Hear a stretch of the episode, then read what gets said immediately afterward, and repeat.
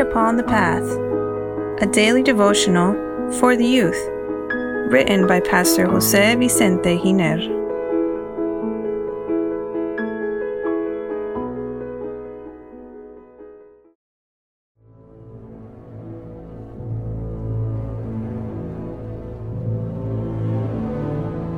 November 18, Jesus would thirst on the cross.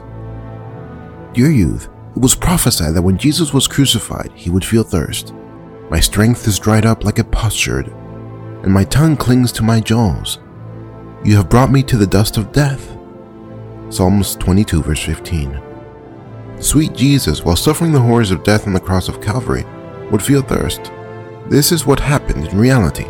After this, Jesus, knowing that the things were now accomplished, that the scripture might be fulfilled, said, I thirst.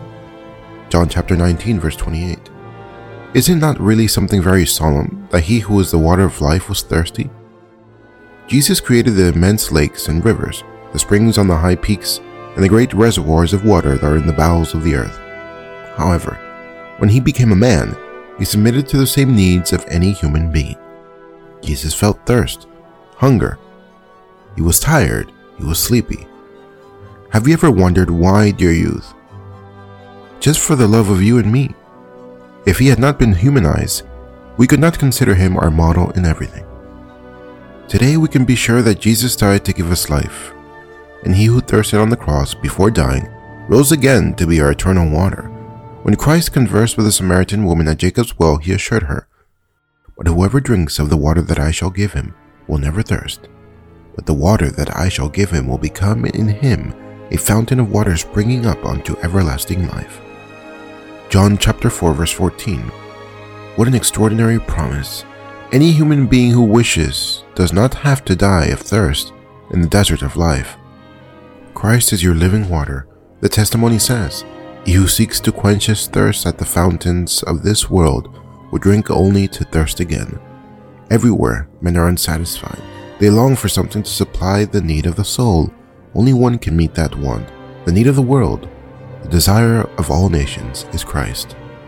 The divine grace which He alone can impart is as living water, purifying, refreshing, and invigorating the soul. The Desire of Ages, page 187. It is a pity that thousands and thousands of young people are dead even while they are alive. What does this mean? that while they burn their lives on the altar of passions, of degradation, ultimately of sin, they waste the water that quenches all the thirst of the soul and that comes from Christ.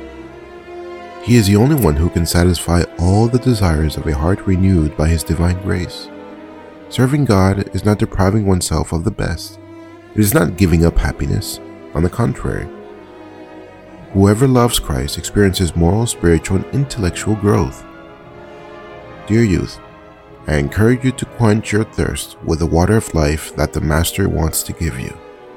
He was thirsty on the cross so that you would never have a void in your heart on this earth. May the Lord bless you and have a happy day.